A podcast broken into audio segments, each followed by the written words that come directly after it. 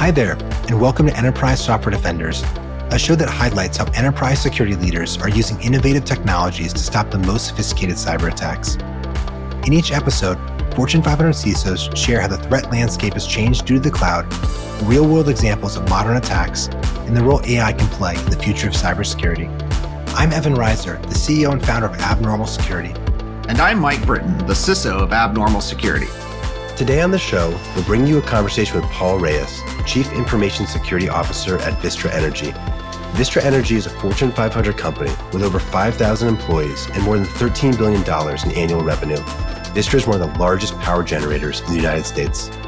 In this conversation, Paul shares his perspective on tangible ways organizations can leverage AI, the disruptive advantage of adopting AI, and the evolving cyber threat landscape fueled by automated attacks.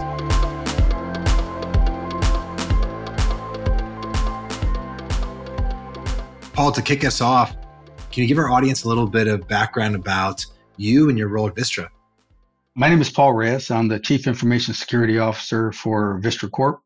I've been with our company for a little over 13 years. Half of it was within infrastructure and operations, running the data centers and, and the like. And then eventually I absorbed into the cybersecurity space. And in 2018, I have been taking over the CISO role with cyber risk and compliance since then. So, Paul, with your security program at Vistra, what are some unique things that people may not realize about your program? Well, some of the things that they probably wouldn't realize in our program is that we're broken up into various business groups and each business group has a different need than the others. You know, we have a generation arm clearly with Vistra. And so safety is a huge area to focus on and how do we protect our fleet and then retail is much different, right? It's more time to market. How do we make sure that we're fast and, and nimble while we're protecting our customer data? And so there's different needs. And so that's probably not necessarily apparent for folks that only have one business focus on there. And so you have to really look at the solutions that are right for your business unit and, and then embrace where your, your areas of specialty would be. And, and, you know, how do you focus a lot. Our, our, first approach that we normally would take is how do I reduce the risk itself rather than try to mitigate it. And so that was a big area for us to go focus on in each one of our different business units.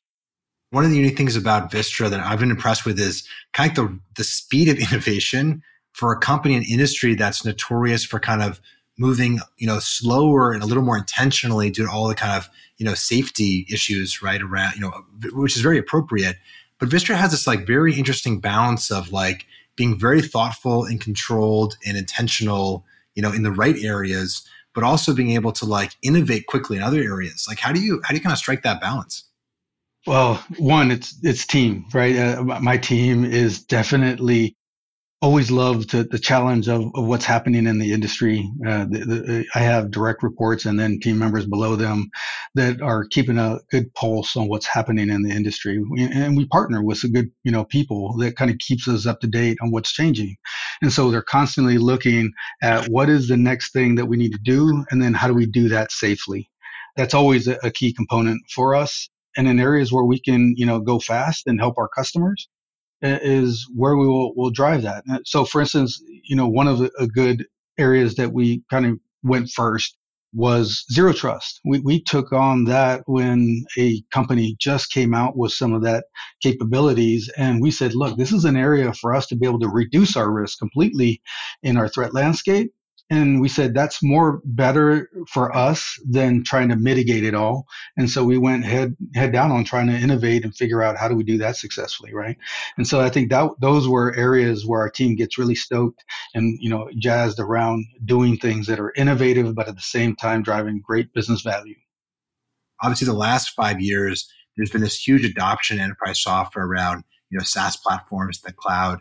How has that kind of changed like the threat landscape for vistra I think, you know, for us, we, we looked at our boundaries being much different. You know, before, you know, the boundaries were within the, the planned infrastructure or a data center was our boundaries and everything funneled through those.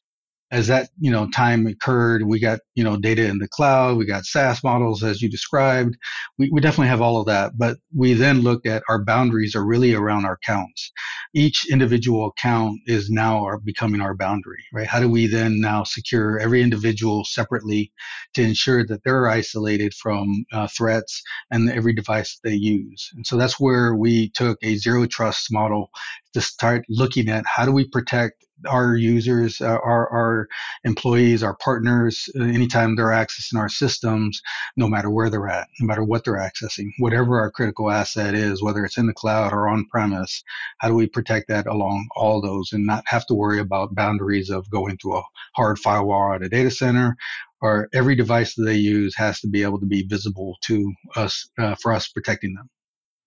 So kind of like the, the perimeters moving away from like the firewall down to like the individual person and like the, the data. Is that what you're saying? Yeah, each individual, no matter where they're at, we think they're the boundary. So as you know, they're in the Bahamas, then that person's boundary is isolated for them. Then every traffic that they do, no matter what device they're on, is going to need to be protected and and and um, isolated. So it's like a lot has changed in the last five years, right? The rise of kind of enterprise software. I mean, everything is cloud. We're deploying new SaaS apps every day.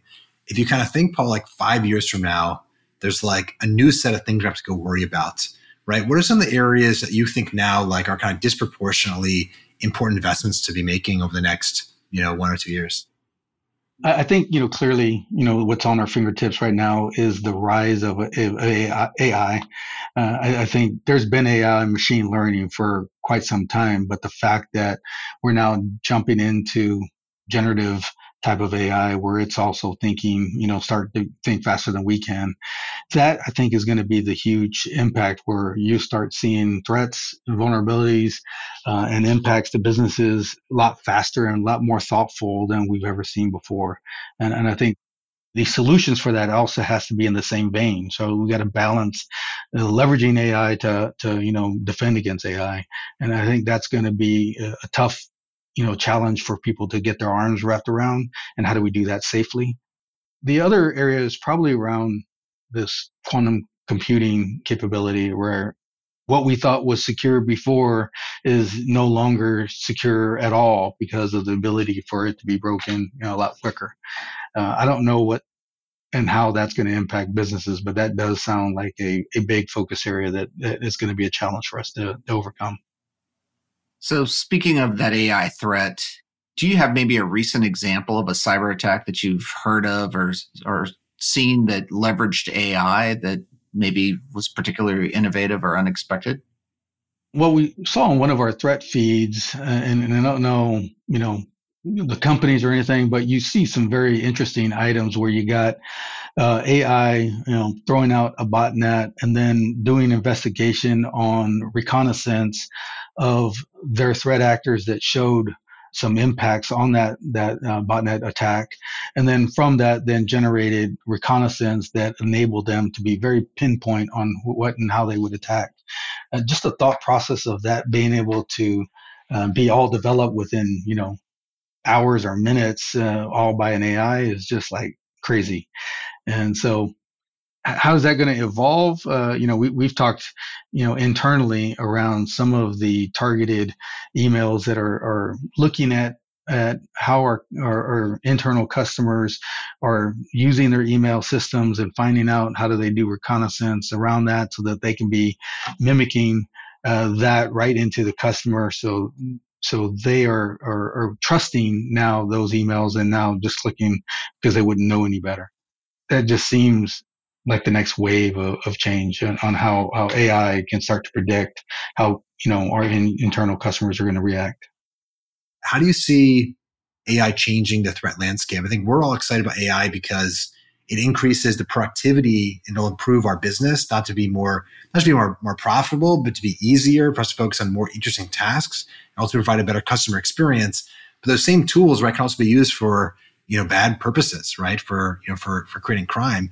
So yeah how do you how do you think criminals will kind of use these technologies and um, you know what are the implications of how of what that means for security organizations? Yeah that's a good question. I, I think back to your your statement around reconnaissance and being able to put a pattern together and and formulate a an attack based on bits of information throughout a time period is something that a normal you know human we wouldn't be able to see that pattern and where the, the best vulnerabilities would be for a company but uh, you know having ai to be able to assess that in detail. We get, you know, a lot of companies are out there trying to solve that same view of looking externally into a company and derive what those holes are, both for attacker probably and as well as to sell services back to a company to, to kind of solve those.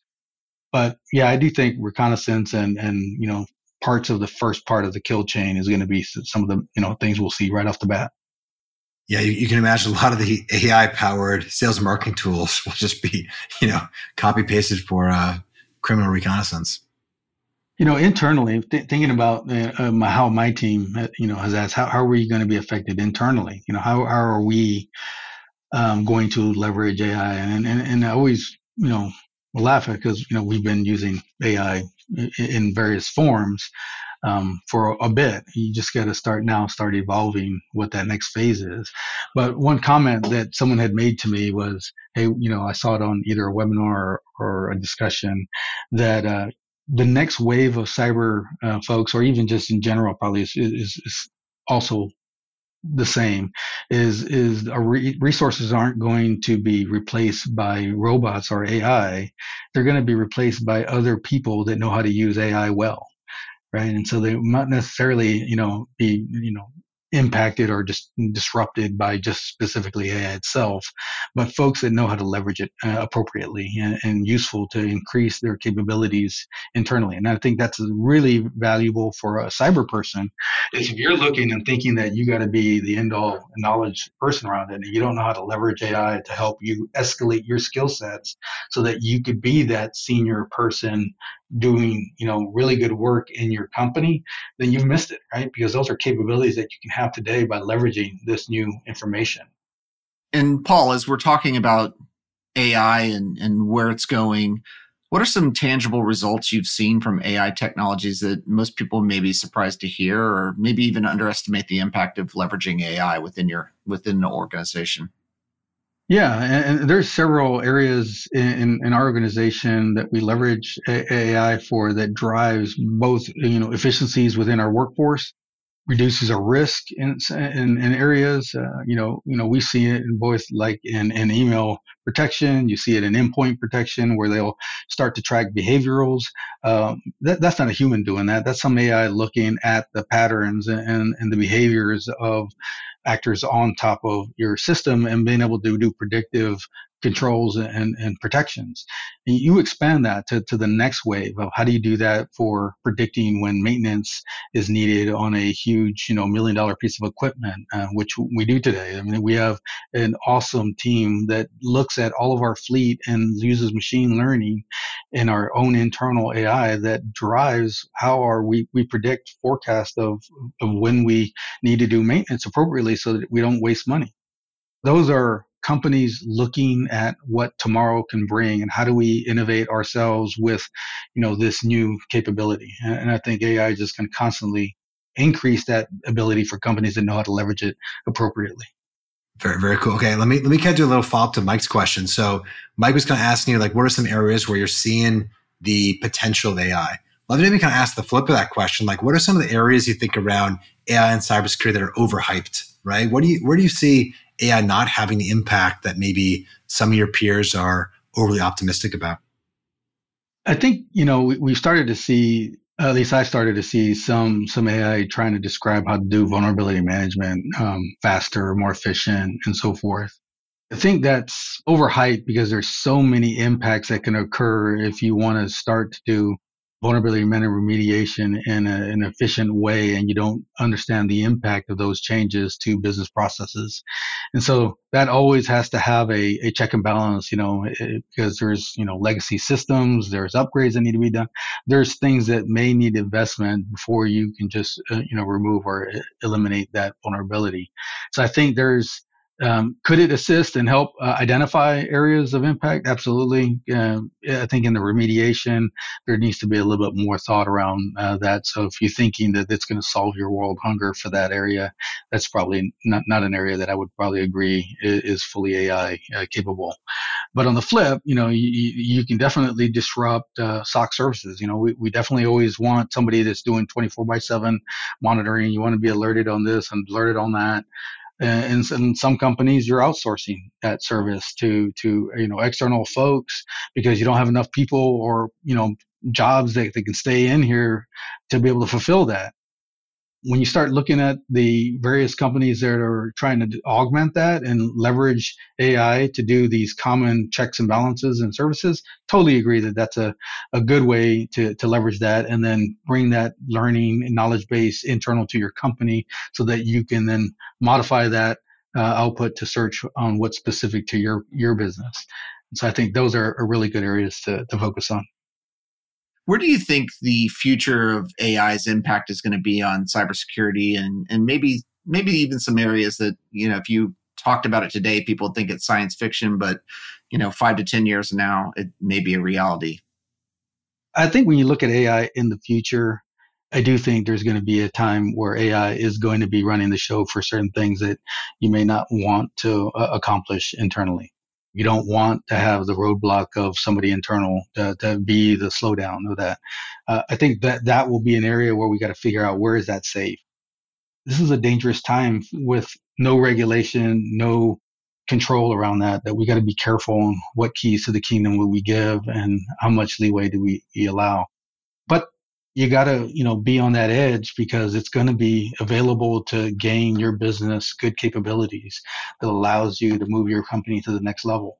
And so how do we do that safely? I think that that's going to be some areas where you're going to do predictive analysis of behavior of resources right? And you know when you see on the on the network like today i always love to ask my team say hey what's on our network so that we know and nobody can ever go say this is what's on our network. They're always like, well, it depends if, and you can never get a straight answer from your your, your tech guys, right? It's because they're they're always it's changing, it's moving, and you got you know, well, how many users? You know, you would think that that's something as easy as how many users do you have should be a, a no brainer. Check balance, you know, but we're a 187 year old company. We got like 19 domains. We got, you know, users adding and removing, got contractors coming and going to, to make sure that you have that down all the time is difficult for any any company. And, and I think in that when you, you start having AI to be able to track and manage and see change in behavior, see change in patterns, that would be definitely an area where we can manage that. But at the same time, they might have keys to the kingdom. What if they get third party, you know, risk thrown into there and now it's doing something, you know, siphoning off, you know, accounts or things like that? How do you then monitor your AI? Is going to be things that we have to also think about. So what say about like counting users, right? Which you think would be the easiest thing. How many people are here? Like I, I personally worked on our uh, product design for a product, like how to count up how many users we protect in like one Microsoft tenant. Oh my God, it is so complicated, right? It must be 30, 40 pages because it's like, well, what's what's an employee? Like a contract that works full time, half time? What if it's like a shared mailbox? It gets yeah. It, it's it's funny well, how these seemingly simple things are complex. That's right. Because and then when you tell a business owner, there's like, well, we only got 4,500 employees, you know, or we only got 10,000 employees. It's like not really. You know, you got you know a, regular account you got maybe an admin account maybe if they're a part like you know maybe you have several domains and then they might have an account in each of those domains so now you got one person with 10 different accounts and then now you got to marry them together to make sure that they're the same person that you're counting and then you got you know service accounts you got local accounts, you got you know global accounts, and, and so you end up like maybe a, you know let's say a company of size of 10,000 might have 150 different account 150,000 accounts out there and they don't even know it right?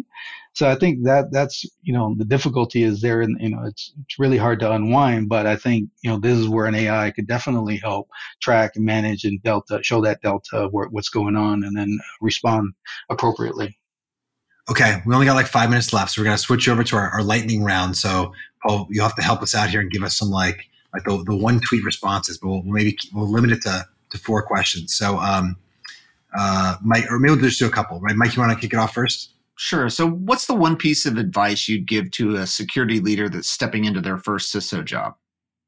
Ask a lot of questions. Definitely find out what is your business value, you know, meaning that talk to your business and find out what's valuable to them. The one thing you don't want to do is start to protect and do your efforts around something that's unimportant to the business. Uh, I think that's to understand how your business works and what's important to them. Start with that, and then go back and put a program in. Is probably what I'd tell somebody right off the bat.